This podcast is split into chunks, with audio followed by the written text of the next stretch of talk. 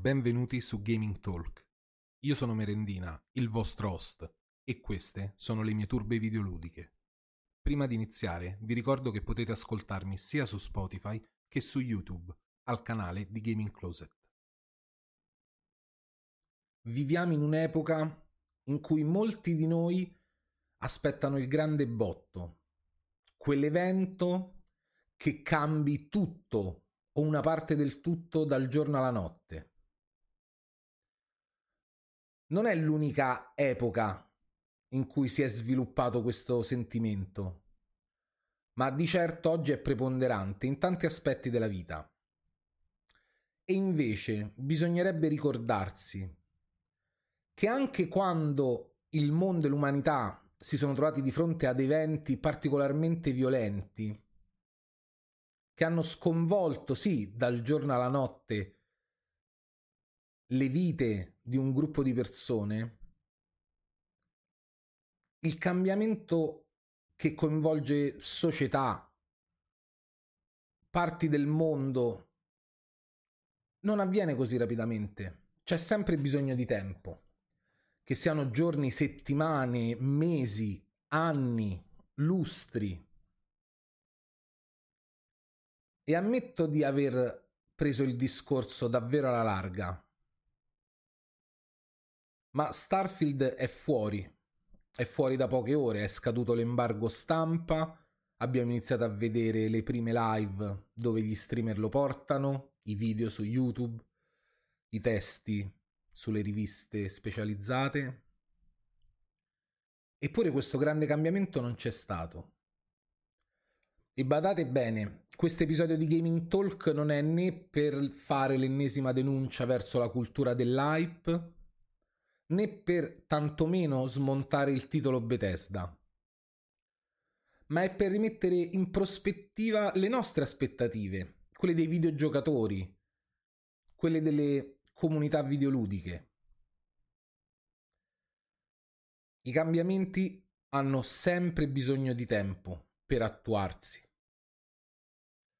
Starfield, per quanto possa saperne ad oggi, senza aver visto spoiler, senza aver letto recensioni.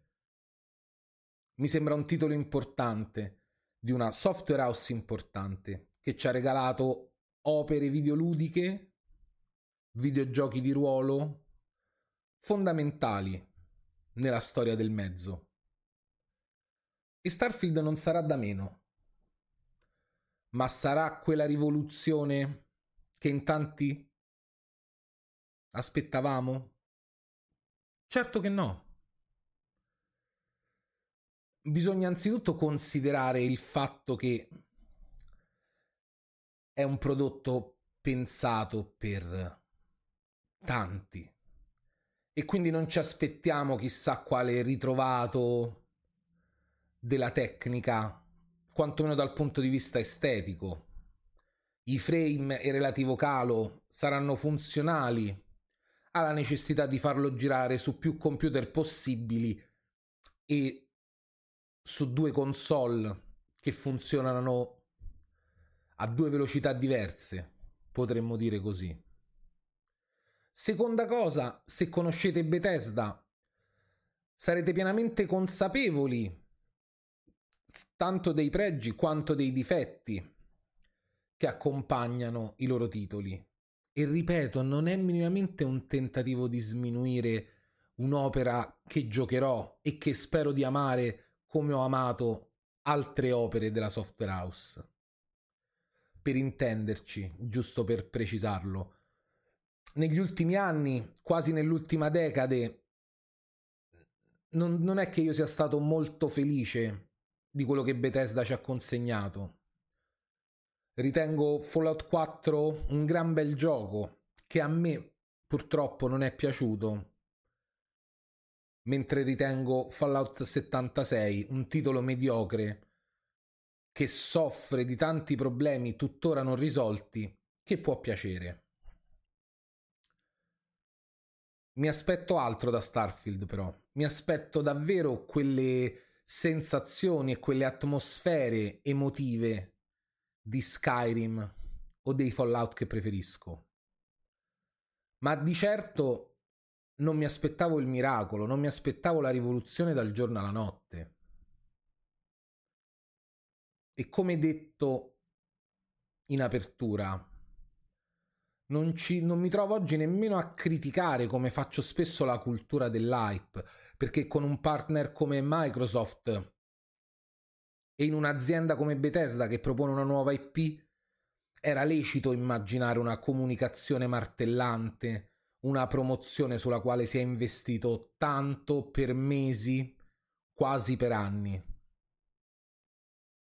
Quello che mi trovo a criticare, di cui voglio discutere oggi, è lo spirito con il quale noi videogiocatori affrontiamo questi eventi, questo senso di attesa per la rivoluzione, per il cambiamento istantaneo.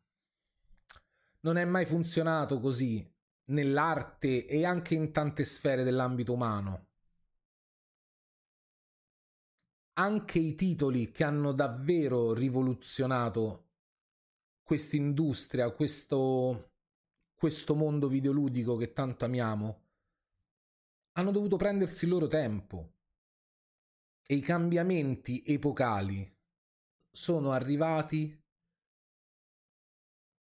con calma, c'è bisogno di metabolizzare, c'è bisogno di criticare, c'è bisogno di diffondersi. Starfield è fuori e noi siamo gli stessi di ieri non proprio, ma in buona parte sì.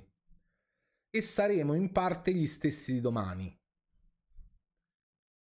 Vediamo dove si spingerà l'impatto culturale di quest'opera. Ma ecco, tutto sommato andiamoci piano. D'altra parte, se volevate uno spazio sterminato, navigabile per ore e ore, beh, avreste dovuto rinunciare alla grafica, all'accessibilità e avreste forse dovuto tapparvi il naso perché per molti si tratterebbe di tapparsi il naso e buttarsi su Evo Online che credo quest'anno abbia compiuto 20 anni. Ma adesso, fatta eccezione per questa provocazione, io non vedo l'ora di giocare. Sarà uno di quei videogiochi che non porterò in live, ma che mi godrò comodamente nel mio privato. Perché anche quello da, seppur piccolo, content creator è una necessità che sento di fare.